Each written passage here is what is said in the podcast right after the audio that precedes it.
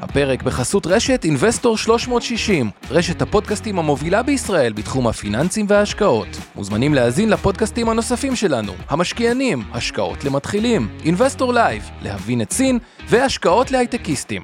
הופק ונערך על ידי שמע, פודקאסטים ויצירות סאונד. השקעות למתחילים אבנר סטפאק ועומר רבינוביץ' עוזרים לכם בצעדים הראשונים בעולם ההשקעות.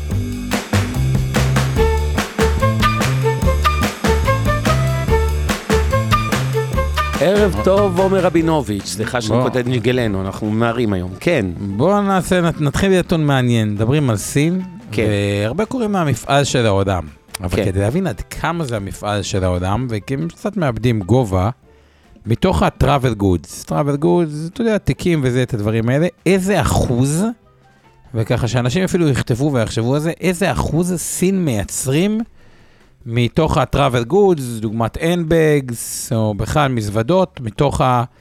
סך המזוודות בעולם אה, אקספורט, לייצור, והתשובה הייתה ב-2016, כן. 83 אחוזים מה-travel goods, 72 אחוזים מהביגוד, 64 אחוזים מהפרניצ'ר, מהרהיטים בעולם, יוצרו בסין, וסין אכן בדעיכה, מ-83 אחוזים, דוגמה, ב-travel goods, הם עברו ל-70 אחוז. כלומר, okay. אוקיי. באמת מפעלים, עדיין הם, אפשר להגדיר אותם כמפעל של העולם. אגב, הרבה המקומות שזה עובר אליהם, אה, הרבה לווייטנאם, בנגלדש, הודו, מלזיה. הודו, מקסיקו קצת, אה, שנהנים מזה. אה, אז זה ככה סתם נתון אחד שמסביר עד כמה זה עוצמתי החלק שהם במפעל של העולם. הדבר השני, הנקודה, שהיא חשובה מ- מסין, ניתן כמה נתונים על דברים מאוד מאוד לא טובים שקורים בסין. לדוגמה, היו סדר גודל של 250 מיליון אנשים שנדבקו בקוביד באזור, רק בדצמבר, כאילו רבע מאוכלוסיית סין, זה, זה, זה נתון, או קצת פחות, זה, זה נתון מטורף. עכשיו, למה אני מדגיש את זה? כי בן אדם שומע כזה דבר, הוא בטח אומר, הבורסה שמה קרסה, הרי עם 75 אחוז מה... עם 250 מיליון נדבקים בקוביד, לא צריך לדבר על מה שהיה באיטליה בתחילת הקורונה ודברים כאלה, מחזות הימים, היה פאניקה, אבל מה קרה בשוק, וזה מה שמעניין, וניקח את הליבאבא בתור אה, דוגמה. הליבאבא קפצה משער 63 אה, מהשפל, שהיה קצת מהמם. לפני, כאילו לפני כמה חודשים, לשער נכון לרגע זה של 100 ואזור ה-15, אני אסתכל עכשיו במספר מדויק, כלומר עלייה של 70 אחוז או 80 אחוז, 115 בדיוק, היום קופץ עוד 4 אחוזים. עכשיו, למה אני אומר את כל הדבר הזה? כאילו, את כל הפרומו הזה, לפני שמדברים על סין? שימו לב, שום בעיה שם לא נפתרה. אה, 250 מיליון נדבקים בקורונה רק בדצמבר. אה, גם ככה הנתונים שם לא משהו, יכול להיות שזה יותר מזה. אה, הנתונים עדיין נראים לא טוב, אבל כמה שגרוע, הנרטיב טיפה השתנה. טוב, יש 250 מיליון נדבקים, אבל לפחות רואים את הסוף, כי הם החליטו לפתוח הכל, וכנראה שכאילו איפשהו פברואר, מרץ כבר יחזרו לנורמליות כמו שקרה אה, אה, בעולם. אה, רואים מה שקורה באוקראינה אה, וברוסיה, הנרטיב מול טיוואן, הם אומרים, אוקיי, כנראה שזה לא יקרה עכשיו איזה פלישה לטיוואן, אנחנו רואים שאנחנו מאבדים הרבה חברות מהמערב. תזכרו, התחלתי, נכון שזה עדיין נשמע הרבה, 70 אחוז מה-N-Bags וטראבל מיוצר בסין, אבל זה היה 83 אחוז, אז לא שווה ללכת רק נגד המערב, אולי נעשה גישה קצת יותר אה, אה, פייסנית. וכל זה הזניק את הבורסה ב-50% על רקע נתונים רעים. עכשיו, למה אני מדגיש את זה, או מתחיל מזה? כי אותו שידור, ואני לא יודע מתי יקרה ואיך יקרה, יהיה בארצות הברית. כלומר, הנתונים עדיין יהיו לא טובים, או אפילו יהיו הכי גרועים, אבל נקודת הפיק היא תהיה איפשהו אה, שם. אז יש הרבה ויכוחים, האם יהיה עוד ירידה ואפשר יהיה לתפוס את השוק יותר נמוך, איפשהו במהלך קווטר 1, קווטר 2, שאולי ה... אולי, עונת דוחות אגב מאוד מעניינת, עם שונות מאוד גבוהה בציפיות של מה שיקרה. כי מצד אחד, מה זה אינפלציה? אינפלציה זה גידול בהכנסות. אגב, בסין אין כל כך אינפלציה. אה, אבל מצד אחד אמור להיות גידול בהכנסות על רקע אינפלציה, שזה העלו מחירים. מצד שני, השכר עלה, והשחיקת מרווחים אולי, אה, וכל מיני דברים כאלה, אז מי יהיה לו אימפקט יותר חזק, לא לגמרי אה, ברור. מה שכן ברור שהרבה חברות מפטרות, אז ההתייעלות מתחילה להיכנס, וכנראה שאיפשהו זה יבוא ליותר ידי ביטוי quarter 2, אולי כבר quarter 1, אולי quarter 3, לא בדיוק אה, אה, ברור, אבל הרעיון הזה שרע, אבל יש צפי שקדימה יותר טוב, ואז השוק קופץ בתוך הרע. לא שכבר טוב, הוא רעיון שסין מדגימה אותו בצורה מאוד יפה. יפה. קודם כל, אנחנו okay. אוקיי. רוצים uh, להתחיל רק עם כמה מילים, uh, פינת המכפילים, סליחה? כן, אז בואו נשים את המכפילים. תודות, אה, לא עשינו הרבה זמן. אתה רוצה להגיד כמה... וואו, לא יודע מה קרה לי עם סעיף התודות. אז קודם כל, אנחנו רוצים להגיד תודה רבה לשיר פלדמן שעושה לנו את התמלול. מזכיר לכולם, יש לכם כפתור, close captions, אתם יכולים לראות כתוביות של כל מה שאנחנו אומרים פה. יש לנו כמובן להודות לאורי טולדנו שאיתנו באולפן ואחראי על הפודקאסטים משמע. ו... את הצוות שלך, של אינבסטור 360, שעושה לנו, עוזר לנו עם כל המצגות והתכנים. אה, עמי חלמיש, אור ארביב, אור חלמיש ואורן ברסקי, סליחה. אה, אז תודה גם לכם, ותודה לכם, הקהל הנאמן שלנו, שהצביע לנו בגיק טיים, כן. Thank you very much. אם אנחנו מדברים קצת על מכפילים, יש סיפור שהוא המכ... המכפילים עצמם, וגם יש את סיפור האג"ח, שלאט לאט אנחנו רואים את התשואות יורדות. אגב, 3.52 זה תשואת אג"ח ארה"ב ל-10 שנים, בישראל כבר 3.3, יש פה משהו שהוא קצת מוזר. השוק כאילו והפד מתנהלים בנפרד. הפד אומר, אני אוריד ריבית לאט, השוק לא מאמין לו. השוק כאילו, ואיך זה עושים כשאומרים השוק, זה נגזר מ... אה, יש עקום תשואות של האג"ח, איך ה... מה מקבלים באג"ח הארוך, מה מקבלים בקצר, מה מקבלים בבינוני, ומתוך זה נגזרות איזה שהן ריביות. השוק נכון. צופה שקצב הורדת הריבית יהיה יותר מהר ממה שהפד אומר, וגם שהפד יתקפל יותר מהר. השוק תכלס אומר, האינפלציה כבר לא כאן, הנפט ירד, השילוח ירד, העובדים הפך להיות uh, עדיין כן משכורות, אבל כבר רואים פיטורים בהייטק, ומן הסתם uh, לחצי השכר שם לפחות uh, יירגעו, אולי אפילו השכר של עובדים חדשים יהיה יותר uh, uh, נמוך, והוא כבר לא קונה את uh, תזת האינפלציה תמשיך להיות uh, גבוהה. נכון. ראינו את זה גם בתחילת השנה, שאירופה כבר... תשואה 2023, זה מצחיק להגיד, אבל זה כמו תשואה של שנה. אז באמת צרפת וגרמניה כבר בפלוס 7 אחוז, 6.7 אחוז, שזה כמו תשואה לפעמים כמעט שנתי כן, תוך 15 אה, ימים, אבל ננסה לפי הסדר. נתחיל מארה"ב, S&P מכפיל רווח עתידי 16.9. בדרך כלל אומרים שעונה דוחות אחת לא כל כך משנה, אבל אני חושב שיש פה קרב מאוד עדין בין הנרטיב, תחזיות קדימה, זאת תהיה עונה דוחות מעניינת, mm-hmm. וגם רבעון הבא, כי נראה לי השוק עוד לא החליט האם הולכים יותר תרחיש 2008, שמה שראינו עכשיו זה עליית מרחץ דמים כזאת, שנראה עוד גל ירידות על רקע ציפיות לא טובות, או שדווקא התוצאות יהיו בסדר, ואז כאילו כבר אומרים, אוקיי, יכול להיות שזה התחתית, וכאילו צריך להיזהר מלא להיכנס, כי אנחנו לא רוצים לפספס גל עליות מאוד uh, חזק. Uh, אז אני רוצה להגיד על זה uh, כמה דברים. Uh, קודם כל, הערה לוורוניקה הודו זה משבוע שעבר. Uh, היום אנחנו על סין ועל השווקים. אני, אני רוצה להגיד כמה דברים על המקרו. אה, עזבו רגע את התחזית שלנו מוקדם מדי, כן, אה, דיברנו על זה ששוק אה, המניות יהיה מעניין, אני בטח לא אמחא לעצמנו כפיים ולא אחרי שבוע, אבל אני כן רוצה להגיד משהו חשוב, ולחזור חלקית וגם לחדש קצת. אנשים הרבה פעמים מתבלבלים בין קריסה של כלכלה או לא קריסה, מיתון, נתונים כלכליים לא, לא טובים של משק, כולל של דוחות כספיים של חברות, לבין שוק המניות. זה לא מסתדר להם לוגית. איך יכול להיות שאתה פסימי על נושא המיתון, כמו שאני באמת, יותר פסימי מהממוצע העולמי, נקרא לזה, בטוח. גם על ישראל, אגב, שברגעים אלה גולשת לשם. ואתה יכול באותו, באותה נשימה להיות אופטימי על שוק המניות, זה כאילו סתירה לכאורה. אז אני מזכיר שוב, מדי פעם צריך להזכיר את זה לאנשים, כי... אתה מזכיר את זה כל שבוע. אני אגיד לך למה אני מזכיר את זה, כי ככל שיעבור הזמן, יהיה יותר ויותר כותרות שליליות על המשק. כי יהיו כל מיני דיווחים על הפדיון בקניונים, ועל הירידה בחנויות אופנה, ועל הירידה בכל מיני דברים. אני דוגם, אני בחיים שלי כל היום, אני בעגלת קפה, שואל, תגידו, מרגישים קצת מיתון הזה, או שהכל רגיל, יש עלייה, יש ירידה? כל הזמן אני דוגם עסקים. זה ה... כל מקום שאני מרגיש נוח לפחות, אני שואל את השאלות האלה, יש מספיק, ו... ואני אומר לכם, אנחנו עכשיו בירידה. אבל זה יותר מתעתע כשזה גם יהיה בכותרות. זה עוד לא בכותרות, זה בשוליים בכותרות.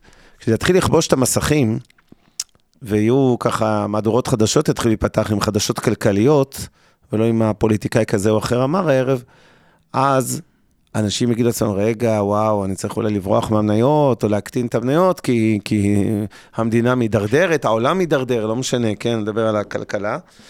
ו, והתשובה היא לא נכון, כמעט הפוך.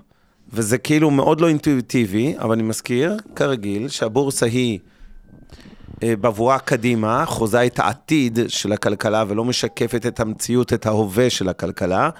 ולכן בהחלט יכול להיות, ואין כמו 22 כדי להדגים את זה, שנה שהייתה גרועה לשוקי המניות בכל העולם כמעט, והייתה שנה מעולה בכלכלה העולמית. השנה כן. זה כנראה, או בהסתברות סבירה, לא, אני כדור גדול לך להבטיח את מה שאני אגיד עכשיו, כנראה הולך להתהפך. אוקיי? זה גם המקום, עם כל הכנראה והלכאורה, להזכיר את אזהרת הסיכון הכללית שלנו. שכל מה שאנחנו עושים בסדרה הזאת, הוא, הוא באמת במטרה לתת חינוך פיננסי מכל הלב, ולא אה, לעשות לכם ייעוץ השקעות או אה, להמליץ לכם על המניות. אז אה, בבקשה לקחת את הכל בערבון מוגבל, זה לא ייעוץ השקעות, לא תחליף לייעוץ השקעות שמותאם לצרכים ונכסים שלכם בידי ייעוץ השקעות מוסמך, לא המלצה לביצוע פעולת השקעה כלשהי, לא להימנעות מביצוע כזאת. ותזכרו תמיד שאנחנו מזכירים פה מניות, ואנחנו תמיד מזכירים מניות כאלה ואחרות. אנחנו מחזיקים אותם, סביר להניח, בין בתיקי השקעות של מיטב, קופות הגמל, הפנסיה, השתלמות, קרנות הנאמנות, תעודות הסל של מיטב, או בתיקי הלקוחות כן, של אינבסטור 360, ויש עכשיו גם קרנות נאמנות, אז בכלל. אה, אז ככה, אפרופו דגימות שהזכרת, אז אני, יש שתי דברים, בבית קפה, הרבה פעמים יש מישהו שלא יודע, מזהה אותנו בעיקר מהפודקאסט, פחות מ... ואז אני אוהב לדבר עם אנשים, היום גם הייתה לי שיחה כזאת עם דווקא איזה משקיע נוסטרו מאוד גדול, בסכומים מאוד uh, גבוהים שככה קשקשתי איתו. Uh, וגם הרבה לקוחות, אוהב לדבר, יש לנו לקוחות גם מכל צדדי המגוון הפוליטי, אבל כן אני מזהה משהו רגע על הסגמנט של ה... נקרא לזה יותר אזור המרכז, ה, נקרא לזה התל אביבים, או, או אזור המרכז, ש... קורה משהו לא טוב במדינה מבחינת ה... לא רוצה להגיד רק הנתונים הכלכליים, אלא גם התחושה. כלומר, אני שומע יותר ויותר אנשים, אמנם זה עדיין בשוליים, אבל כשלא בטוחים שהסדק הזה לגבי אני רוצה להישאר בישראל, פה ביתי, פה נולדתי, פה נולדו לי ילדיי ויוולדו נכדיי וניניי, אה, הוא כבר לא, אה, הוא טיפה נסדק. אה, שזה משהו שהוא לא טוב, ואסור להתעלם מזה, אפילו ברמה שמשקיעים עם יותר כסף. ששאל אותי האם נכון שיהיה חשבון בנק בחו"ל, אז זה לא שם, וזה מתאים לאנשים עם יותר סכומים, אבל, אבל הנרטיב שרואים מה קרה במזרח התיכון, מדינות כמו לבנון, או מדינות כמו אה, דברים כאלה, כי כשמשהו כבר מתחיל להתקפל לתוך עצמו, הרבה פעמים יש סגירה, ממש סגירה שברמה של אי אפשר להוציא אה, כסף. אממה, אני רק רוצה להזכיר את הצד הפוזיטיבי כדי להזכיר, ישראל יש לה כמה מאפיינים שהם סופר מיוחדים ברמה, אז הנרטיב הזה קיים, ואני אוהב להסתכל על המציאות כמו שהיא ולא להתעלם ממנה. Uh, לא יודע, איך אתה בתחושות ובדגימות שלך, אבנר, אבל פה ושם שומע את זה יותר, כאילו, מאשר... כן, שמה? שפחות מזדהים עם מה שקורה במדינה, כתב לנו הרגע מישהו, כן, כבר נתייחס לזה, שכן. פחות מזדהים, מה נכון. שקורה וערך הרוח, ואגב, מדובר על ידי שני הצדדים, הימין הקצין, השמאל, גם, בוא נגיד את האמת, לא להיכנס פוליטית, אבל... אה, או העיתונות היא גם מאוד מקצינה את ה... ממש נוצרו שתי מחנות, כאילו שזה... שני, כן. שני מחנות, כאילו בקטע... שלא מנגן טוב, קצת יותר צורם מאשר אה, אה, פעם. אממה, אני רק רוצה להזכיר משהו לגבי מדינת ישראל, שהוא מאוד מאוד ייחודי ומאוד מאוד חזק, שאין אותו כמעט בשום מדינה בעולם, ובגלל זה נקודת הפתיחה של ישראל היא חזקה, בלי קשר לכיוון שהולכים אליו. אחד, 40 שנה של תת-צריכה, של כל מה שאני קורא לזה דור הסבים והסבתות, למי שעדיין, כלומר, זה כל הגילאי שהיום נמצאים בגיל 85 עד 100. זה גיל שבאופן יחסי צרך מעט מאוד, ואחריו משאיר הרבה מאוד. זה דור שכמעט ולא צרך, כמעט הולך למסעדות, הלך הרבה פחות איכות. אין כמעט מקום בעולם שיחסית לאושר שהיה בסגמנט הזה, צרך כל כך אה, מעט. זה חלחל הרבה לילדים שלהם, שזה גילאי ה-60-70, שגם חיו חיים, אה, כבר לא, לא רוצה לקרוא לזה סגפני, אבל חיים שהושפעו מדור ההורים. והמדינה לא ממונפת, החוב תוצר נמוך, הדברים, יש פה הייטק שעדיין משגשג ומאוד קשה לחכות את זה בעולם, גם את זה אמרתי הרבה פעמים. אז נקודת הפתיחה של ישראל היא מאוד מאוד מאוד חזקה, עם הרוחות שנושבות בלא הכי טוב, וגם רואים את זה בצורה של האג"ח. 3.29 זה אג"ח לעשר שנים, וישראל היא עדיין מהווה שוק, ואני מחזק את מה שאבנר אמר בין ההבדל בכלכלה ובנרטיב, איך יכול להיות שהכלכלה הישראלית, אולי הבורסה תעשה תשואה מאוד טובה, כשהתחושה היא התחושה שקיימת, וגם יכול להיות שהכנסות המדינה ממיסים כנראה ייפגעו בצורה קשה, זה גם נושא של מכפילים. אנחנו, ישראל היא עדיין במכפילים יחסית זולים, תל אביב 35-9, תל אביב 90-11, היתר בכלל. נשחט עם, אה, והוא במכפיל 7.9, ובהשוואה לתשואת האג"ח, שהיא 3.29, יש פרמיית סיכון. כלומר, מכפיל 10 מייצג בערך 10% לשנה, אג"ח 3.29 זה פרמיית סיכון של 6 ומשהו אחוזים, וזה בלי להתייחס ליתר, שהוא בכלל במכפיל 7.9. כלומר, אה, הקשר של הרבה חברות הוא מאוד מאוד חזק, לחברות בארץ עם קשר חזק גם יש יכולת לקנות מניות של עצמם. ויעשו את זה אה, אה, בהמשך ככל שהשוק חלש וחלק מה, מה, חלק מההיצע, בסוף זה ביקוש כן. והיצע.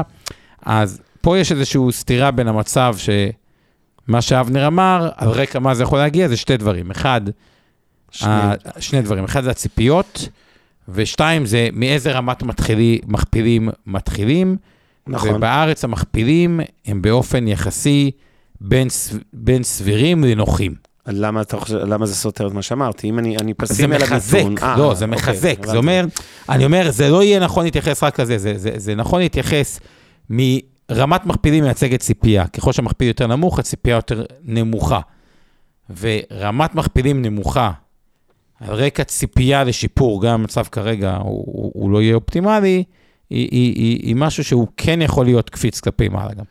אז אני אה, מסכים שאין ספק, וזה חוזר תמיד למה שאנחנו מסבירים לכם על ההבדל בין מניה טובה לחברה טובה, ולפעמים החברה היא מעולה, אבל המניה שלה היא על הפנים, כי היא פשוט עלתה יותר מדי והיא נהייתה יקרה, אפרופו מכפילים. אותו דבר קורה גם אה, בורסות ומדדים, זה באמת שאלה של מהי נקודת ההתחלה של, נגיד אם ניקח סתם ראשון הראשון 23, בכמה היו המכפילים של הממוצעים אה, של שווקים שונים אה, של הבורסות, של מכפילי רווחים.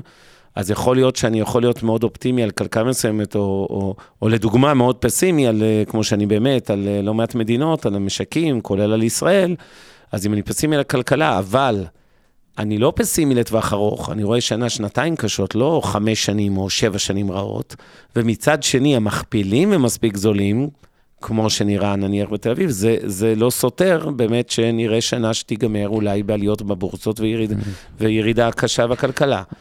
נכון, אה, אם משווים את הרמת מכפילים, ארה"ב הם מכפילים יותר יקרים, נקרא לזה מכפיל רווח כן, עתידי, נכון. ה-S&P הוא 17, היא די בממוצע ההיסטורי שלה. הנסדק 21, הראסל 21 ההיסטורי. באירופה אנחנו מדברים על מכפילים נוכחיים של 13-14, עם ציפייה לרדת ל-10, כלומר שהרווחים יגדלו.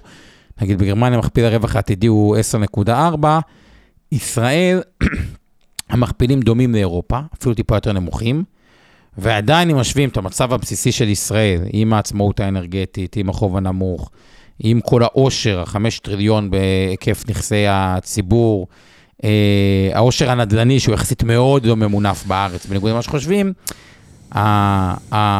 נקודת ההתחלה היא נקודה שהיא אה, נוחה אה, נקרא לזה ככה, בשביל שהשוק יתפקד בצורה אה, סבירה, ותראו, שווקים אחרים שצומחים כמו הודו, שדיברנו עליה, מכפיל 22. סין אחרי העליות 14.8, נכון שעתידי הוא 10.4, אבל עדיין המכפיל היום הוא 14.8, יותר גבוה מישראל.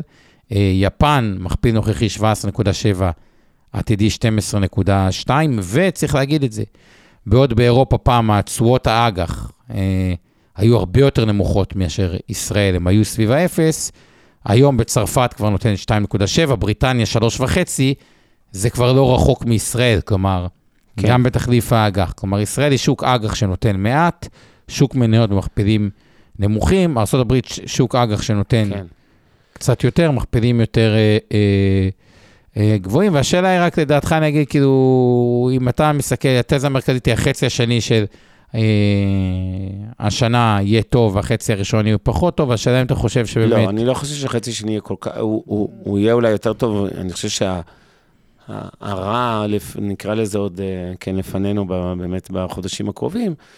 אני לא רואה מיתון ארוך, לכן אני לא מאוד פסימי, להפך, אני חי בשלום לא, פלוס עם אה, אוקיי. שוק מניות. אבל אני כן חייב להתייחס, כי היו פה הערות uh, בקהל, גם לגבי הנושא הזה של יוקר המחיה, כפקטור שגורם ללא מעט הגירה, אז מספר פה יואב, אבל כן, משפחות שהוא פגש בכל מיני הודו ותאילנד ומקומות אחרים בעולם, שאנשים בחרו לעזוב את הארץ, או אולי אורזים ברגעים אלה. ואני חייב להגיד משהו על יוקר המחיה, וזה לא, וגם אגב המצב הפוליטי וכל ההקשרים שלו, זה עדיין לא מבריח המוני ישראלים מישראל, הדברים האלה. זה כן עלול להתפתח לבועה. ביום השחור הזה, שחבר כנסת אומלל ומטומטם, אה, כמו צביקה פוגל, שאני מתבייש שהייתי, ניחמתי בגדוד תותחנים תחת אה, השגחתו העקיפה, קורא למנהיגי אופוזיציה בוגדים וקורא לעצור אותם ולהכניס אותם לזה, אז כן, נכנס עוד פקטור, ועזבו רגע את החומרה הפוליטית של הדבר הזה וההסתה שמאחורי זה, אני אומר, נכנס עוד פקטור, אפרופו ברבורים שחורים, שעלול להשפיע בהמשך, אם זה יידרדר, השיח הזה, זה, זה עלול לחלחל גם לכלכלה, אוקיי? זה לא נגמר רק בדיבורים. ואני מדבר מה, באמת מהזווית הכלכלית, זה, זה בוער בי פוליטית, כי, כי אבי כתב פה בצדק, אה, אה, העלה את הנקודה הזו, ואני ממש מזדהה איתה, זה פשוט בושה, הבן אדם הזה, פשוט אין, אין לי מילים לתאר. אבל אני אשים אותו רגע בצד, במקום הראוי לו, באיזה פינה חשוכה של משטרים אפלים, ולא במדינת ישראל. הוא מבחינתי איבד את הזכאות שלו להיות ישראלי הערב עם הדברים האלה. אבל בסוף, מעבר לעניינים האלה, אם אני חוזר נטו לכלכלה, יש לנו אה, הרבה מאוד אה, בעיות פה של ירידה בצריכה הפרטית, ירידה חדה במיסים, דיברנו על זה כבר מזמן, לא קשורה לממשלות ופוליטיקה, הירידה הזאת מתחילה קודם כל מהייטק ונדל"ן, שעובדים... שהיום כן, הרבה הכנסות, כן. נכון. ולכן, זה הצד של הדאונסייד. רק שכאמור, חלק גדול מזה מגולם, כבר במחירי המדינות. ולכן אל תופתעו אם זאת תהיה שנה טובה למניות, לא משנה מה יקרה פה. אה, לא בטוח שהיא תהיה, כן, אנחנו לא נביאי... אה, בוא נגיד, חלק גדול מזה כבר מתומחר. עכשיו, אם זה יחמיר ואת הדברים האלה, אז אה, נכון. כמובן שנראה שווה יותר גדול, אבל לא בטוח שזה... אם זה רע, אבל לא רע מאוד, אז כבר כאילו הרבה מזה מתומחר. עכשיו, והדוגמה הסינית היא בדיוק הדוגמה לזה. 250 מיליון נדבקים בקורונה, שווקים עולים בטירוף, כי אומרים, טוב, יאללה, זהו, מפה כבר לא יחזרו למדיניות הסגרים, כי כולם נדבקו. אה, כן. אז נחזור לנורמליזציה, זה בדיוק ה... כן, צריך להסביר אה. משהו מהותי על סין, ואני רוצה כאן להכות על חטא אה, אישי, כי אתם יודעים שאני, כשכולם השמיצו את סין לפני שנה, שנה וחצי, אתם זוכרים שהיו כל מיני אירועים כאלה כמו החברות שהיא סגרה בתחום החינוך והתחבורה. וכאילו אמרו, אוקיי, אי אפשר להאמין להם, אי אפשר לסמוך עליהם וזה, ואני דווקא גוננתי עליהם, אמרתי, תראו, אה, מה חדש לכם? מדובר, מדובר במדינה קומוניסטית, היא לא מתחפשת, אתם ידעתם שזה שלטון קומוניסטי. הגיוני שיש תחומים שהוא לא מוכן אה, לפתח, אה, כן, שירותים ציבוריים מופרטים, זה לא בדיוק קומוניזם. ומצד שני, יש שם מניות נפלאות, עליבאבא אקספרס, עליבאבא כאילו במחירים אה, זולים הייתה, אז מכפילים מאוד נמוכים, ועוד מניות אחרות. ו... גם אחרי העליות הם מכפילים נמוך. כן, אחרי כן. שעלתה 70 אחוז, כן. היא עדיין הכפילו גבוה. ויש שם דיסקאונט קבוע על סין עכשיו, בגלל המשטר, אוקיי? לא בגלל הצמיחה. עכשיו, זו שאלה מאוד מעניינת שאנחנו באים עכשיו אה, לדבר על סין השנה, שסין עומדת אה, להיות הבוננזה מבחינת הצמיחה השנה, אה, לצאת מה... ו- ואגב, טכני, כל מדינה שיצאה מהקורונה, סין פשוט האחרונה שיוצאת, וגם יוצאת מסגרים כן. מאוד ארוכים. מספרי השוואה שלה נמוכים. אז זה, זה כמו איזה בומרנג, אה, לא בומרנג, קוראים לזה רוגטקה, שמתחתם, מתחתם, מתחתם, מתחתם, ועכשיו משחררים, אז זה, זה טס לשמיים. רוצים לצרוך, רוצים זה, עכשיו, רוצים אז קודם. כל היא הולכת לצ- לצמוח טכנית משמעותית מאוד. לא משנה אם זה 6% או 8%, אז הדעות חלוקות, אבל זה בוודאי יהיה הרבה יותר טוב מהעולם שחלק גדול ממנו בכלל יהיה במיתון. ובמובן הזה זה לכאורה בוננזה. אבל איפה אני מכה על החטא? אגב, טכנית, אם השקעתם בסין, לא היה רע כל כך, כן, אה, כלכלית. כלומר, כשדיברנו אז על סין ואסיה, זה לא שסין עשתה איזה ביצועים הרבה יותר גרועים מאותה נקודה עד עכשיו. אבל למה אני מכה על החטא? כי אני המעטתי בחשיבות של אה, סיכון המשטר הסיני. כן, עזבו שעכשיו אני מזהה עוד אה, סיכונים אחרים במדינות אחרות. אבל סין, באמת המעטתי בסיכון המשטר, ואמרתי, אוקיי, כאילו, בסוף הם כלכלה חצי מערבית, הם נפתחים לעולם, הם מייצרים לכל העולם, יצואנים, יבואנים וכולי. ואם רק תבינו את הלוגיקה של המשטר, אז הכל בסדר, תוכלו להשקיע שם ולהיות רגועים, ופשוט להשקיע בסקטורים הנכונים בסין וכולי. אחרי זה, אה, היום אני מבין שמסוכן מדי אה, בסין ללכת עם איזושהי תזה למשטר. זה משטר לא צפוי.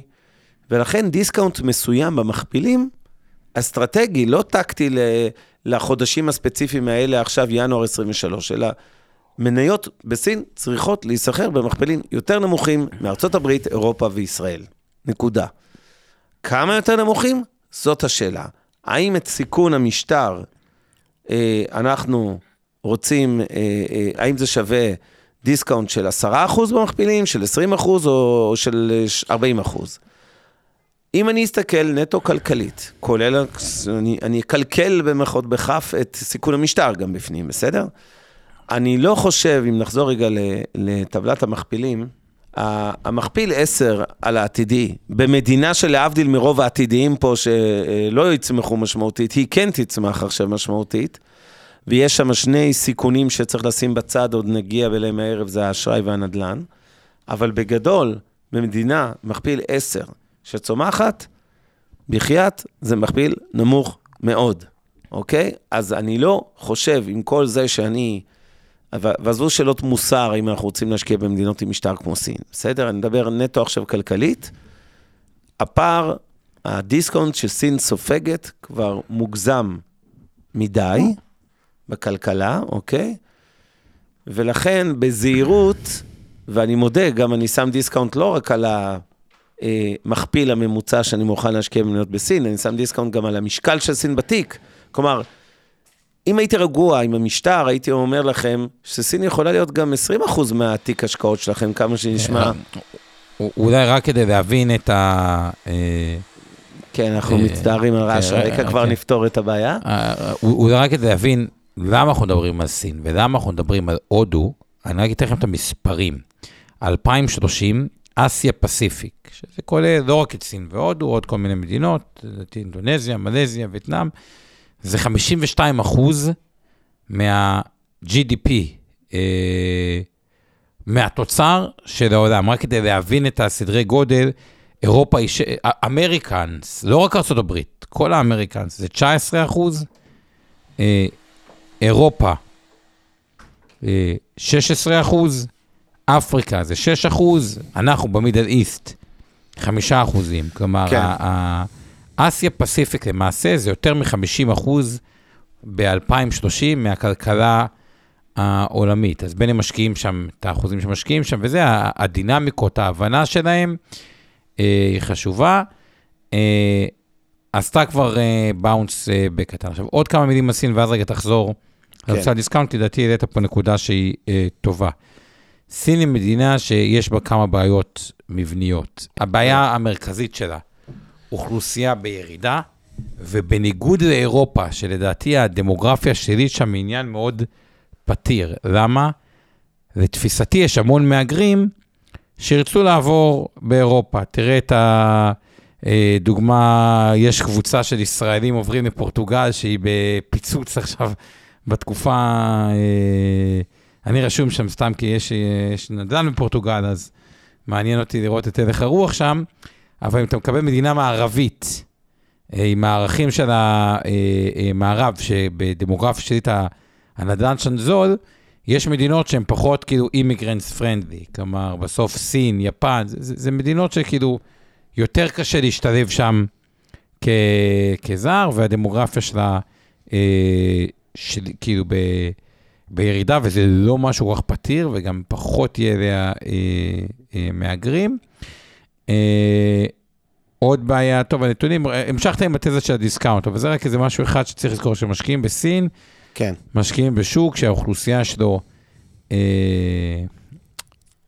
בדעיכה מסוימת. מצד אוקיי, שני, אבל- עדיין האפקט הזה של המעבר מהכפרים לעיר, שכמובן התחיל לפני 20 שנה, אבל הוא ממשיך ביתר שאת, הוא מספיק משמעותי, היווצרות מעמד ביניים, זו אותה תזה על הודו, רק שבהודו יש לך גם עדיין מצב דמוגרפי יותר חזק. אה, אבל התזה הבסיסית הזאת של אה, צמיחת, ה- נקרא לזה, המעמד הביניים, נכון, היא עדיין מאוד חזקה שם, למרות שהנדל"ן שם גם משכורות קצת, עולות לזה. כן, זה הנדל"ן שני הסיכונים העיקריים, אשראי ונדל"ן. אשראי ונדל"ן קצת בבעיה עם, עם דמוגרפיה שלילית, ונדל"ן, כשה... הנקודה היא ככה, נדל"ן, כשהוא בבעיה, ואתה צומח כמו בישראל ב-2% בשנה, נגיד, גם במקומות כמו כרמיאל, למי שמכיר בצפון, אני חושב שבשנות ה-90, ב- ב- לפני כן. העלייה הרוסית, בנו המון והיו בניינים ריקים. אה, וזה הבעיה. גלה לתקופה ב-2000 משרדים בארץ היו ריקים. כן. כן, אבל ה-2% בשנה הזה שאתה פורס אותו על פני עשור, זה 20%, הוא פותר את הבעיה. כן, כלומר, הבעיה נפתרת כשלעצמה על ידי גידול האוכלוסייה במהלך עשור. אז לא בונים נכון. עשר שנים, האוכלוסייה גדלה בעשור. כשהדמוגרפיה שלילית זה לא כזה, זה, זה, לא, ברור. זה, זה קצת יותר יש בעייתי. ה- בהחלט בעיה קשה בשוק הנדל"ן הסיני, זה אחד ממוקדי הסיכון העיקריים שם. לא היחיד. אה, דני מוסיף לנו גם דיסקאונט על מלחמת הסחר עם ארה"ב, זה אני לא בטוח, אני אגיד לך גם למה. בוא, סין תנצח את ארה"ב במלחמת הסחר, זו מלחמה של ארה"ב אין ברירה לי להילחם, אבל כבר כתוב לה מראש שהיא תפסיד. כן, למרות שסין כזה לוקחת צעד אחורה מהמלחמה הזאת. כאילו, היא הבינה נכון. שכאילו... ו- ו- אבל זה גם לא, אני לא חושב שהיא באמת מקבלת על זה ספציפית איזשהו דיסקאונט. היא מקבלת דיסקאונט, כמו שאמרתי, על המשטר, על הסיכונים האלה של אה, בועת הנדל"ן והאשראי. זה, זה הסיפור העיקרי היום של דיסקאונטים על סין. אה, ציוויה שואלת, אה, האם יש מצב שהמערב יהיה בעוד גל ירידות והבורסה במצרך לא תושפע? אה, קודם כל, כן, ראינו שונות. אני כבר לפני שנתיים אמרתי פה, ואני חושב שזה ימשיך גם קדימה. הקורונה, אבל לא רק הקורונה, היינו, עד שנת 2000, העולם היה עם שונות מאוד גבוהה בין בורסות. זאת אומרת, הקורלציה הייתה חיובית כמובן, בין נסדק לתל אביב, ללונדון, לטוקיו ולסין, אבל היא הייתה לא אחד לאחד. אחרי זה חווינו 20 שנה של, משת... של אה, אה, נקרא לזה קורלציה שהולכת ונהיית, לא אחד לאחד, אבל מאוד מאוד גבוהה בין בורסות. כלומר, ראיתם כמעט תמיד עליות אתמול בנסדק, הבוקר בתל אביב אה, מדביקים פערים, ובאירופה וכולי. אה, ומבערך לפני שנתיים חזרנו לעידן קצת של דה-גלובליזציה, שזה אומר גם שונות בביצועי הבורסות, ואני מזכיר לכולכם, ראינו את שנת 22, פינת המכפילים המפורסמת, והייתה שונות ענקית בין בורסות. גם פה, בסדר, בחמש שנים, השקעתם בסין, הפסדתם חמישה אחוז, השקעתם בהודו, זה עדיין אסיה, הרווחתם 68 אחוז. בת... בישראל, בתוך הבורסה שלנו, תל אביב 90 פלוס 75 אחוז. SME 60, המניות יתר היותר גדולות, אבל הן עדיין הקטנות יחסית, זאת אומרת, המניות היתר, מינוס 10 אחוז, אוקיי? מדד 90 עולה 75, שנים. באותם חמש שנים בדיוק, אוקיי? צרפת פלוס 25 אחוז, בריטניה מינוס אחוז.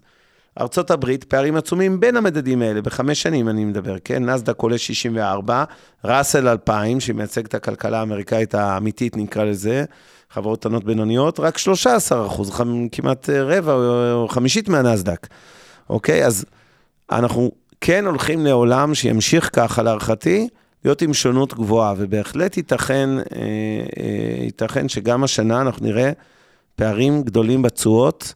של שוקי מניות, לא ייתכן, אני כמעט מבטיח לכם שזה מה שיקרה. אני פחות יודע לנבא אחוזים ושינויים, אבל זה שתהיה שונות גדולה, אני בהחלט uh, משוכנע בזה. ו, וכן, יכול להיות ש, שנראה... אני לא בטוח שדווקא סין צריכה לעלות יותר מארצות הברית, כן? אבל אני אומר, זה, זה בהחלט אפשרי שנראה שונות uh, uh, לא קטנה ביניהם.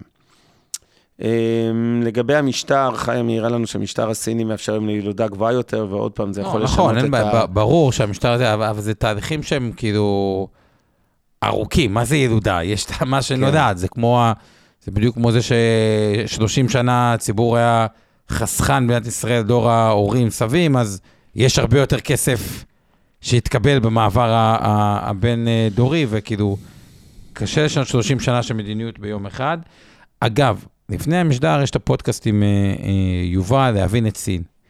אז אה, התקשרתי אליו ושאלתי אותו ככה מה הלך הרוח, והוא אמר, הוא באחרונה דיבר עם כמה עשרות אנשי אה, עסקים אה, אה, סינים, ממש האחרונה, מה בסין חושבים על כל הטרפת קורונה. עכשיו, קשה להבין את זה בתור ישראלי, אבל תחשבו, זה, סין זה כמו ה-CC הקורונה שכולם נדבקים, 2 מיליון... אה, הרוגים לפי הערכות, 250 מיליון נדבקים, מערכת בריאות קורסת, טרפת, אבל הרוב שם מרוצים, כאילו בסך הכל אומרים, די, כאילו, חלאס, בוא נגמור עם זה, נדבק כמו במערב, גם יש ויכוח לגבי החיסונים הסינים, עד כמה הם אה, יעילים, אבל העליות והאופטימיות היא בקטע שכאילו, הסירו את כל ההגבלות, ממש, הכל הוסר בסין. אה, מי שהיה בלונדון, ביתרו, נגיד, בנמל תעופה, אז... ו... קצת אחרי הקורונה זה מרגיש כאילו טרפת, כאילו הכל אנשים עם מסכות, כאילו באמצע שדה תעופה, אז זה העבירה החדשה בסין. יש שם גם בעיה פוליטית טיפה מבחינת הנרטיב, כי כאילו, מה היה הנרטיב הסיני? המערב חסר אחריות, המערב, החיסונים של המערב לא עובדים וזה, ועכשיו הם קצת צריכים לשנות את הנרטיב לעצמם, כי כאילו, איך היינו שלוש שנים בנרטיב אחד, ופתאום אה, הכל נפתח כרגיל, אבל סך הכל הרוב רואים את זה ולוקחים את זה בצורה מאוד אה, אה, חיובית. אוקיי, אז עוד איזה משהו לגבי אה, אה, סין שמעניין שהוא איזשהו אה, אה, נרטיב שמתפתח. למעשה אה, נוצר עולם, הסינים לפחות התחילו לייצר אה, עולם, האמריקאים גם דחפו לזה, שהוא מאוד קוטבי. כלומר, במקום אה, להתאחד, אז סין יש לה, כל חברה אמריקאית חברה משלה, סטנדרט משלה, מן הסתם שם אין בוואטסאפ, אבל אותו דבר כמו שאין וואטסאפ ויש משהו אחר. גם בתעשיית השבבים הם היו מובילים עם חוואוי ועוד חברת ZTE, שגם הם נפגעו מאוד מהסנקציות האמריקאיות. חוואוי. חוואוי. וואוי. וואוי. נכון? אה, זה עוד קצת נתונים על סין גם יש שכאילו, חטא בזה, אבל אני חושב. אה, להבין, ה-GDP פר קפיטה הוא בערך אה, 20 אלף דולר. קודם כל, אה, מילה על הקורונה, כי חשוב להגיד על זה משהו. כי זה גם מסוכן מהכיוון ההפוך, אוקיי? סין נפתחה, סבבה. למה היא הייתה סגורה כל כך הרבה ביחס לעולם? רק מסיבה משטר. אחת, אין מערכת בריאות, לא, למה המשטר עושה את זה? כי אין מערכת בריאות נורמלית שיודעת להתמודד עם מגפות בהיקפים עצומים, ולכן הם העדיפו את המדיניות של אפס טולרנס uh, או סובלנות לקורונה, כי הם פשוט יודעים שיהיה להם אינסוף מתים, זה יכול עוד פעם לחזור להם בהפוכה בהפגנות נגד המשטר וכולי, ולכן הם היו מאוד קשוחים. אני אומר את זה כי צריך לזכור שההיגיון הזה, הלוגיקה הזאת, אה, נשארת איתנו גם קדימה. ואם מחר זה יחזור, אז הם גם יכולים להיסגר חזרה. כרגע הם פותחים את הכל, והכל סבבה. אה, לא, לא תהיה חזרה. לא תהיה? חזרה. לא- לא- לא לא נסתמש זה- חזרה. בטווח הקצר לא תהיה, אני לא יודע להגיד את זה. בוא, אתה יודע, אם יש דבר בטוח לגבי סין, זה שום דבר לא בטוח. זה, זה מה שאמרתי, דיסקאונט המשטר. לגבי ה population, האוכלוסייה יכולה, אה, להתכווץ. בכל מקרה, יכולה להתכווץ אפילו מתחת. למיליארד בתוך אה, 80 כאילו, שנה. מדברים, בדיוק, מדברים שהיא יכולה, בתרחיש הסביר היא תרד בחצי, שאני לא יודע איך מתמודדים עם כן, כזה זה- דבר. אבל היא בין אה, מיליארד... אה, אחרי זה אתה יכול לדלג שתי שקפים קדימה. כן. אה, הנה, יש פה כמה אה, פרמטרים. אה, מעניינים מתוך המקרו של סין. זה? ה-GDP פר קפיטה הוא 20 אלף דולר, רק כדי להבין בישראל כמה אנחנו עומדים. מה? התוצר לקפיטה, לדעתי. 45 כמעט, לדעתי? כמעט 50. אה, שער הדולר, אבל כן. מעל רוסיה, אז 20 אלף דולר, 30 טריליון דולר הם בעצם 18.4 מהכלכלה העולמית. הגרוס פר קפיטה, כאילו, פר בן אדם צומחים ב-6% בשנה, זה ה... קצב אה, הצמיחה, צפי. בעשר שנים לא האחרונות. צפי, זה הממוצע. הממוצע הרב-שנתי היה 6.7, שהם מתוך הצמיחה העולמית, הם מהווים שליש. כי העולם צומח יותר איטי מאשר אה, צ'יינה, לפחות בעשר שנים נכון. האחרונות. זה למה שצ'יינה מאיתה, אז אה, היא לוקחת חלק גדול מתוך הצמיחה העולמית. החוב שלה, לא יודע מה להאמין או לא להאמין, אבל הוא במחיר נסבל של 60 אה, GDP רשיו, זה אה, החוב ותוצר של 60 אחוז, שזה אפילו נחשב יחסית אה, נמוך. כדי לעשות השוואה, ארה"ב 67 אלף דולר פר קפיטה, יפן, שזה מצחיק שאנחנו... קפיטה זה לנפש, בוא ו- נפרד להגיד את זה בעברית, כן. במקום לדבר בלטינית, הודו, כן. שזה חלק מהתזה ההודית, היא חצי מזה, כלומר יש לה לאן לצמוח, יותר קל לצמוח מנקודה נמוכה לעבר הממוצע. אה, אז זה ככה אה, לגבי המספרים שם, הם עדיין יותר נמוכים הברית. דיברנו על הנושא של אסיה פסיפיק, הוא 50% צפוי מהכלכלה אה, העולמית. אה, בואו נעלה קצת לנתונים נוספים על סין. כן. אז... אה, אז קודם כל, מאזן הסחר הוא נראה בסדר גמור, הריבית יחסית נמוכה בקנה מידה עולמי, 2.75. נכון, גם אין שם אינפלציה אה, אה, כן. גבוהה. אה, ה-PMI, אה, שלחלק מהאנשים זה אומר יותר, או... מדד מנהלי הרכש, מדד מנהלי הרכש. Purchases Managers Index, אוקיי? הוא אה, קצת- רק נסביר לאנשים שאנחנו, בכל העולם, בעיקר בארצות הברית, זה מדד נורא נחשב. שואלים מנהלי רכש במגזר העסקי בחברות, על הכוונות שלהם קדימה, כן הצפי שלהם לגבי רכישות וכולי, וזה בעצם מדד סנטימנט כזה למצב המשק האמריקאי, שאם הוא מעל 50... זה התרחבות, מתחת זה ב-48, ב-48. כן. אה, כבר מביעים איזשהו חשש, כן. אה. אבל- עדיין זה מדד. ה consumer, האינפלציה, CPI, אה, ה-Consumer Price Index הוא. על 106, אינפלציה של 3 אחוזים, זה אה, לא נורא. שיעור האבטלה, צריך לשים לב, בעלייה, אמנם לא דרמטית, כרגע ב-5.7 אחוז, אבל זו נקודה שצריך לשים אליה לב בסין. שוב, אפרופו משטר אה, אה, המון זועם בפוטנציה וכולי, כרגע זה עדיין אה, נראה נמוך. אה, מה עוד יש מעניין פה מתוך הנתונים, אה, ששווה להתעכב עליו? אז צמיחה. באחוז, ריבית אה, אה, נמוכה, דיברנו על גודל הכלכלה, השווינו אותם לעולם.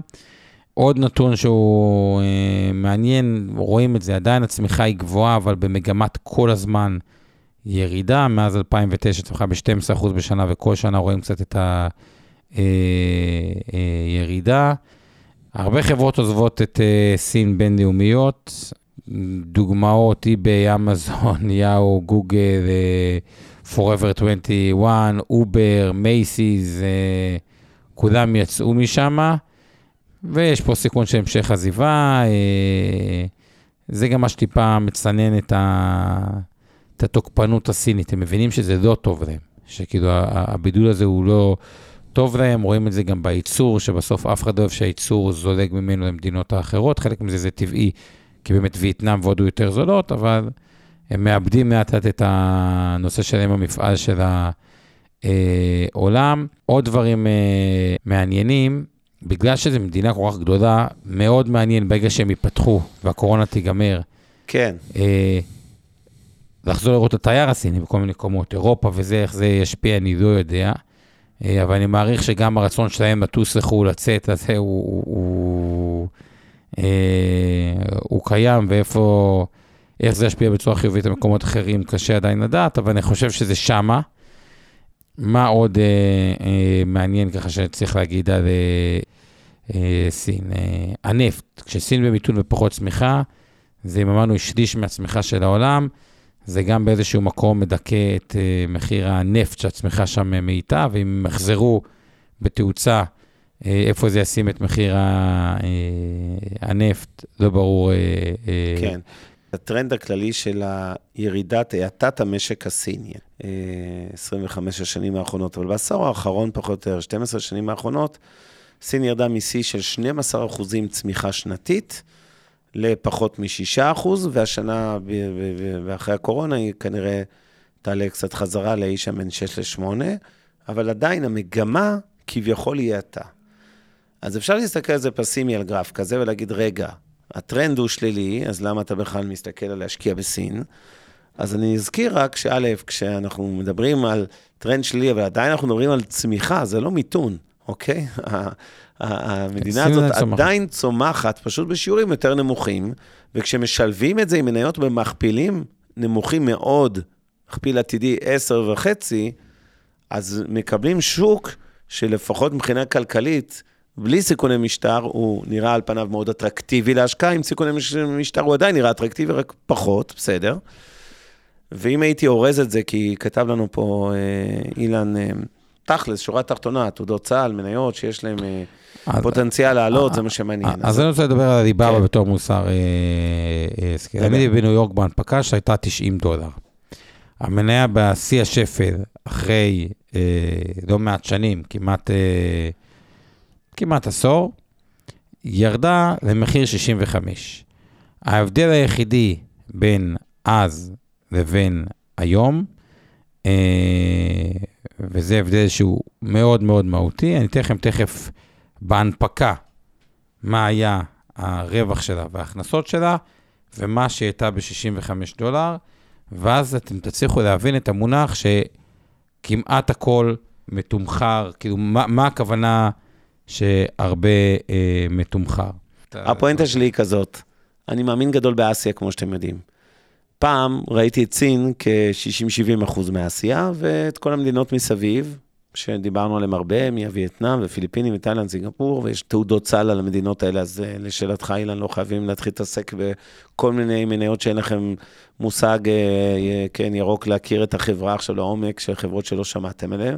והרבה פעמים לשווקים קטנים הפתרון הוא קרנות מחלקות או תעודות סל, וכרגיל זו לא המלצה לביצוע לרכישת קרן נאמנות או תעודות סל, רק על בסיס תשקיף בלבד ודרך יועץ השקעות, אבל בגדול, יש איך לקנות את המוצרים האלה, אה, ולא צריך להשקיע מניות ספציפיות. היום, כל מה שהשתנה בעיניי זה לא שאני יותר פסימי על אסיה, בכלל לא.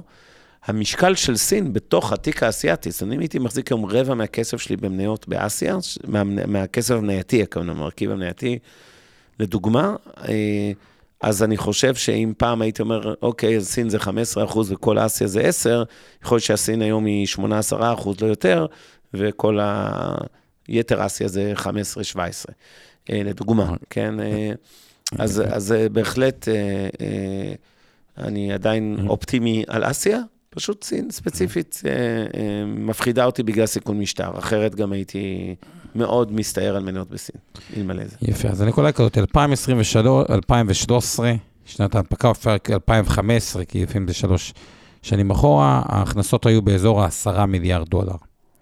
2022 הם 130 מיליארד דולר, פי 13. עכשיו, חברה שצמחה בפי 13, לא אמורה לרדת משער 90 שהיה בהנפקה, לשער 65. עוד פעם, ההכנסה גדלה פי 13, המניה בשפל שלה ירדה בכמעט 50 אחוז מההנפקה, שזה במונחי מכפילים, זה מה שנקרא, כמו שיש מולטיפל אקספנשן, התרחבות, זה הצטמצמות מטורפת במכפילים. Uh, earnings מ-operation עלה מ-3 מיליארד ל-21 מיליארד. שוב, הרווח התפעולי עלה פי 7, מחיר המניה ירד ב-50 אחוז לעומת ההנפקה.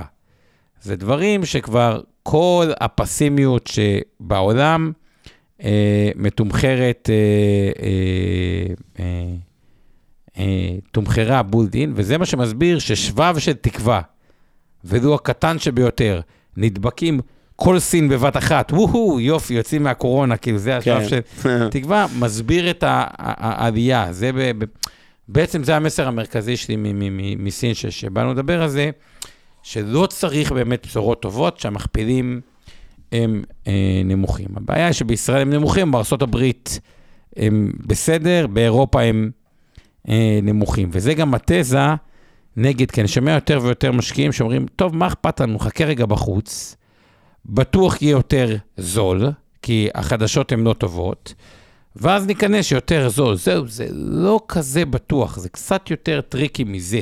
ויש פה את המקרה הקלאסי של פרמטרים סותרים, מכפילים טובים לעומת מצב כלכלי לא מזהיר. פרמטרים סותרים, לדעתנו הדיפולט באינבסט בניתוח שלנו זה להיות מאוזנים. אה, יש מקומות שבהם אין פרמטרים סותרים, נגיד שוק האג"ח אבסולוטית לפני המשבר היה פשוט בבועה, אחוז עשר שנים לא מייצג, גם היום שוק האג"ח פרמטרים סותרים. אני חושב שכל השוק עם פרמטרים סותרים, ושורה תחתונה, אה, כשמשקיע בא אליך אבנר ואומר לך היום, תשמע, אני רוצה אולי לצץ אותו, לרדת לתחתית הרצועה, או לצמצם את החשיפה עד יעבור זעם מבחינת החדשות הכלכליות, אני מבין את התזה, אני חושב שהפרמטרים סותרים, היכולת לצמצם טיפה, לחכות לחמישה, שבעה, עשרה אחוז ירידה שאולי תקרה או לא תקרה ולהיכנס, היא מאוד טריקית. כן, התזמון של שווקים. בסדר, כמו כל דבר בהשקעות, אתם צריכים להבין, אין מקום לקיצוניות, זה לא צריך להיות שחור לבן. אני לא מסכים איתך. אני חושב שבזמני, שיש בועות, תשמע, ולא סתם אמרנו את זה, כשפייבר הייתה במכפיל מכירות 40, כן. אפשר להיות קיצוני ולהגיד, אל תהיה בזה. לא, במניה שה... ספציפית בוודאי, לא, זה לא כשהאג"ח, לא משנה, אבל, אבל כשחברות טכנולוגיה... בשוק ש, מרכזי, ש, כמו, כמו סין, בדיעבד, כמו ארצות הברית. כשהאג"ח היה בצורה שלילית בגרמניה, אפשר היה להגיד, או בכל אירופה, לא להתקרב לאג"ח. לא קונצרני בדירוג השקעה ולא מדינה. וגם לא קונצרני בכלל, לא, גם המרווחים היו בשפל. אני לא חושב שיש, אני חושב שספציפית היום, היא לא סיטואציה של אה, שחור ולבן. כלומר, אני חושב בהחלט שכן יש זמנים שבהם אפשר להגיד, שוק נראה או זול בצורה קיצונית, וזה טירוף לא ללכת עליו, או יקר בצורה קיצונית, אני פשוט לא, זה, זה, זה לא המקרה היום. כן, אז אני אה, חושב שיש שווקים, כולל סין, כולל ארה"ב, כולל ישראל, שאיזשהו עוגן מסוים שלהם חייב להיות בתיק השקעות סביר. עכשיו, נכון, אפשר להגיד גם אה, תיאורטית, כן, לא משקיע בכלל בסין. אני יכול להבין את זה, מי שאומר את זה על רקע המוסרי, לא אוהב אה, שלטון קומוניסטי ואת כל מה שקורה שם עם דיכוי אזרחים, ואומר, אני לא מוכן שהכסף שלי יושקע בסין. אני באמת, קל לי להזדהות עם חשיבה כזאת. אבל אם אני מסתכל נטו כלכלית, ואחרי כל הסיכונים אה, של משטר, והזכירו פה אילון לא רק את הסיכון משטר בהקשר הזה של לא צפוי וזה, אלא אמינות הנתונים שהם מדווחים וכו', דווקא באמינות אני לא אגיד שאני זה, אבל זה בהחלט, זה בהחלט עוד סיכון, אבל בוא נגיד, יש, יש, זה לא הבעיה העיקרית בעיניי, אני חושב שסיכון משטר מהזווית לא של אמינות, אלא של החלטות לא צפויות, הוא יותר משמעותי. אה, ולדעתי, אה, זו סיבה טובה. זאת סין עדיין צריכה להיות חלק מהתיק. אני מודה שהיום אני, מהפחד מהמשטר והדיסקאונט הזה, אומר, אוקיי, משקל יותר קטן בשורה התחתונה שלי. אני בוודאי מעדיף חברות גלובליות, אם כבר סין, מתוך סין את החברות הגלובליות, אם זה תעודות סל או קרנות מחלקות יותר את אזור הטכנולוגיה, מאשר uh, להיות עכשיו תלוי בחברות נדל"ן או בנקים בסין, עם כל הבועת הנדל"ן שם. שם בטח יכול להיות בבנקים ונדל"ן. כן. Uh, זהו, אני סיימתי, בינתיים אני רוצה להתייחס לדברים, מילה אחת, uh, מילה אחת, סיכום אפשר.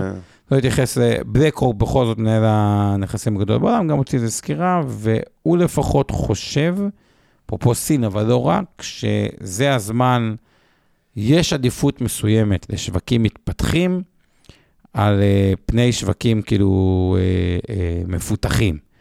Uh, נותן לזה כל מיני uh, uh, סיבות, אבל לא, לא ניכנס לכל הסיבות, זה לא נושא, אבל שווקים, לפחות לפי דעת, בסקירה שהוא פרסם, נקרא BlackRock Investment Institutional, הוא היה יותר בוליש על השווקים המתפתחים מאשר אה, אה, המפותחים. כן. אה, הערה של שוהם. והוא מעריך שהצמיחה בסין תהיה מעל 6% השנה. אוקיי, אז קודם כל הערה של שוהם, ויש לנו פה עוד הערה של אילן מעניינת, ושאלה של רינת. אז בתקציר. מהי פרמיית הסיכון הממוצעת הנורמלית, שואל שוהם, מעל תשואת האג"ח, נגיד נסדק או S&P 500, לעשר שנים, נגיד, אם מסתכלים מכפיל אה, אה, חזוי של המדד, וכנ"ל לגבי ה... המכפיל הקונצרני. הפרמיית הסיכון הממוצעת הנורמלית. אני...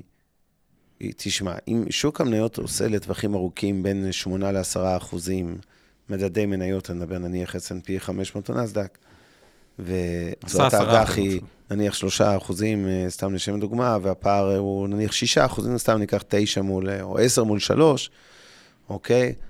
ברור שה... זה, זה, זה המרווח, כלומר, זה, זה, זה המספרים פחות או יותר... לא, הוא שואל מה הפרמיה במכפילים. הנורמלית. לדעתי זה מה שהוא התכוון. לא בטוח שהבנתי. הוא התכוון, נגיד, המכפיל רווח הוא 20, זה 5, כן. לעומת תשואת אג"ח 3.5, זה פרמיה של אחוז וחצי והנורמלי. כן, אוקיי, אוקיי. אני אוקיי. חושב שבכלל, מרווח ריבית בריא בנכס סיכון, זה לא נכס סיכון, לדוגמה, שנדל"ן בארץ, אגב, לא עונה על הקריטריון הזה, אבל... אה, אבל נדל"ן מסחר, עזבו רגע מגורים. כן. עם ה... אמור להיות פער שיש... במניות לפחות של 2 אחוז בבסיס, אני מסכים איתך. אה, סיכון. אגב, בישראל... זה בערך האזור, וצריך לזכור, פשוט מניות צומחות יותר, החברות צומחות מן הסתם, אז מכפיל עתידי הוא יותר, זאת אומרת, בהנחה שהרווחים לאורך השנים של פירמות הם מגמת עלייה, אז, אז הפער בין האג"ח למניות יהיה כמובן הרבה יותר גבוה מאותם 2 אחוזים שעומר מדבר עליהם לטובת המניות, כי... בפועל זה היום בנקודת המוצא, פער של בערך 2% בשיטת המכפיל החזוי הזה, כן? בתשואה הנוב... הנגזרת ממנו מכפיל 20, כלומר, התשואה הנגזרת היא 5%, האג"ח נניח 3.5, זה פער של 1.5 לשם הדוגמה. אז... אני חושב שבגדול בערך 2 אחוז. הוא נותן פה רעיון טוב לשקף, תעתיק את זה מההערה שלו, אנחנו נתייחס לזה בהמשך. אילן אומר היום שארצות הברית פועלת באטרף להקים פאבים לייצור אה, רכיבים בארצות הברית. דיברנו גם על זה שחלק מהדה-גלובליזציה זה להוציא מפעלים מסין, לא רק להעביר להודו, כי עכשיו רבים עם סין, אלא גם להחזיר ייצור להומלנד בארצות הברית או לאירופה. אמ, והאם זו הזדמנות להשקיע בחברות שמייצרות ציוד לפאבים האלה, הם הראשונים שיראו את ההזמנות הרבה לפני שפאבים באמת מתחילים לייצר? התשובה היא כן, אבל, אבל, כמו כל דבר, צריך לבדוק מה המכפילים של החברות האלה, כי אם המניות האלה כבר מתומחרות יקר, הרי לא גילית את אמריקה לא, במחאות עם ה... הצ'יפים באופן, הוא, הוא מתומחר סביר מאוד. כן. כל הסקטור הזה מתומחר סביר מאוד. פחות מכיר את החברות האלה שהן מייצרות לפאבים, אבל בואו נגיד את זה ככה. אה, יכול להיות שיש שם, שיש שם רציונל במה שאתה מעלה, אילן, אה, לגבי כדאיות השקעה. בוא נגיד, מי, ש, מי שמספק ציוד לכל מה שקשור להעתקות מפעלים ובנייתם בארצות הברית, אמור מאוד ליהנות מזה. השאלה רק אם המניה כבר מגלמת את זה או לא. ושאלה אחרונה של רינת לגבי הנושא של ה... מה הסיכוי למלחמה עם טיוואן, וזה באמת... לדעתי פחת משמעותית. אני, אני מסכים. אני חושב שרוסיה מדבר שאולי באופן אירוני, כן. הציל את העולם ממשהו... יותר גרוע. הרבה יותר מוזר. זה, זה נכון. אני... כי כאילו זה, זה קצת אירוני להגיד את זה, אבל בואו, רוסיה-אוקראינה זה לא סין-טיוואן. סין-טיוואן, אם היה שם מלחמה, זה... זה מצב די כאוטי, כאילו היה מייצר, לא שרוסיה-אוקראינה זה מצב אה, סימפטי, אני חושב שכל מי שרואה את ה lose-lose שנוצר, אגב, גם לאוקראינה וגם לרוסיה, אבל בעיקר לרוסיה, הוא אמור לחשוב מספר פעמים, כן. כמו שבמלחמה אתה יודע איך אתה נכנס, אתה לא יודע איך אתה יוצא, נכון. אז זה הדגמה... חיה. חיה. ואני אגיד עוד דבר, שוב, אנחנו לא מתאמנים להיות אנליסטים גיאופוליטיים של האם, אה, מה הסיכוי למלחמה השנה בין סין לטיוואן, אבל אני כן אוסיף שהסיכון הזה פחת לא רק מהזווית של דוגמת רוסיה וההשפעה שלה, אלא גם הכלכלה הסינית בפני עצמה, עוד לפני חלשה, פחד מסנקציות כן, וזה. חלשה. היא לא חלשה, אבל היא, ב... היא לא חלשה כמו שהיא, נקרא לזה בנקודה נפיצה, אפרופו מה שדיברנו עליו. אה, בוא נגיד ככה, פיצוץ הבלון של האשראי והנדל"ן, פיצוץ לא מבוקר של הבלון שיכול לקרות תוך שניות אחרי אה, פרוץ מלחמה כזאת, המשמעות ההרסנית שלו לכלכלה היא כל כך גדולה, וההפגנות והנגד משטר וזה, שאני מעריך שהמשטר יעשה, יחשוב אלפיים פעם לפני שהוא יעשה שטות נכון, כזאת. נכון, וגם עוד דבר. ומצד שני, כמו שאמרתי למניות, שיש את הסיכון, האי-ודאות של המשטר הסיני, זה תקף גם בהקשרים הגיאופוליטיים. ולכן, באופן כללי, כמו שהבנתם, אנחנו, אני אולי אופטימי על סין וכלכלתה, אבל אני צריך לתרגם את זה תרגום יותר זהיר כשמדברים על המניות של סין. לפחות אחד מגדולי המשקיעים, וורן באפט, הוא קנה מניות ב Taiwan Semiconductors, הוא מאמין שהנפילה במניה, בין היתר, על רקע המתח הגיאופוליטי, הייתה מוגזמת, בן אדם עם הרבה ניסיון. המניה נפלה יותר מהר מהטיל שיפול. אה, כן, והיא סך הכל במכפיל עתידי 10 על ה... אה, עוד שנתיים, מכפיל 12, טיוואן סמי קונדקטור, שעל פניו נראית במחיר מעניין, באפת גם קנה שם נתח משמעותי. אני חושב שיש עוד דבר, שעם כל הזהירות הנדרשת, כשמדברים על גיאופוליטי. כן. ארה"ב, עם מה שקורה באוקראינה, גם הוכיחה שהיא לא כזו ניטרלית, שאין לה בעיה ללכלך את הידיים ולתמוך, ובאופן מובהק, מה שלא חשבו שארה"ב תהיה כזו, חשבו שהיא תהיה יותר ניטרלית כשמדובר במדינה כמו רוסיה, וצריך לזכור, רוסיה זה עדיין אה, נחשבה או נחשבת למעצמה ברמת הנשק, אוקיי, אה, את הדברים האלה, וארה"ב לא, לא גילתה פחד מלהתערב, ובסוף... אה, זה גם משחק שם, אה, לדעתי, אה, תפקיד. ממה שאני אמרתי, וגם עם יובל מלהבין את סין, נראה שהסינים מבינים שה... לא רוצה להגיד לך את ההיבריס או האורגנטיות, או להרגיש שהם כבר המעצמה של העולם או דברים כאלה, זה קצת נרגע אצלם, בואו ניקח, בואו נחזק את הפנים שלנו, בדיוק מה שאבנר אמר, אה, ובהיבט הזה, הסיכון הגיאופוליטי מעט פחת. טוב, יאללה. ערב טוב לכולם, תודה שהייתם איתנו כרגיל, אנחנו נהיה איתכם שבוע הבא, תודה לשיר פלדמן שעשה לנו כתוביות, תודה לך אורי טולדנו שמנהל את כל ההפקה פה באולפן, תודה לך עומר רבינוביץ', שותפי יקר, תודה לאנשים שעובדים תחתיך ואינבסטור 360, עמי ארביב, אור חלמיש ואורן ברסקי, שיהיה ערב טוב, ולמרות כל מה שכל אחד חושב, תעשו טוב, זה חוזר עם ריבית והצמדה. לילה טוב. לילה טוב. מעוניינים ללמוד יותר על עולם ההשקעות? האזינו לפודקאסטים נוספים שלנו. המשקיענים, אבנר סטפק ועומר רבינוביץ' בתוכנית אקטואלית עם כל מה שחם בעולם ההשקעות. Investor 360 Live, אורן ברסקי ועומר רבינוביץ' מארחים את בכירי שוק ההון ומבינים את הטרנדים החשובים לשנים הקרובות. להבין את סין עם יובל ויינרב, עם כל מה שרציתם לדעת על הענקית מהמזרח. השקעות להייטקיסטים עם צח איציק, שיבנה איתכם תוכנית כלכלית להגשמת החלומות שלכם. והפודקאסט ההשקעות למתחילים, לכל מי שעושה את צעדיו הראשונים בעולם ההשקעות.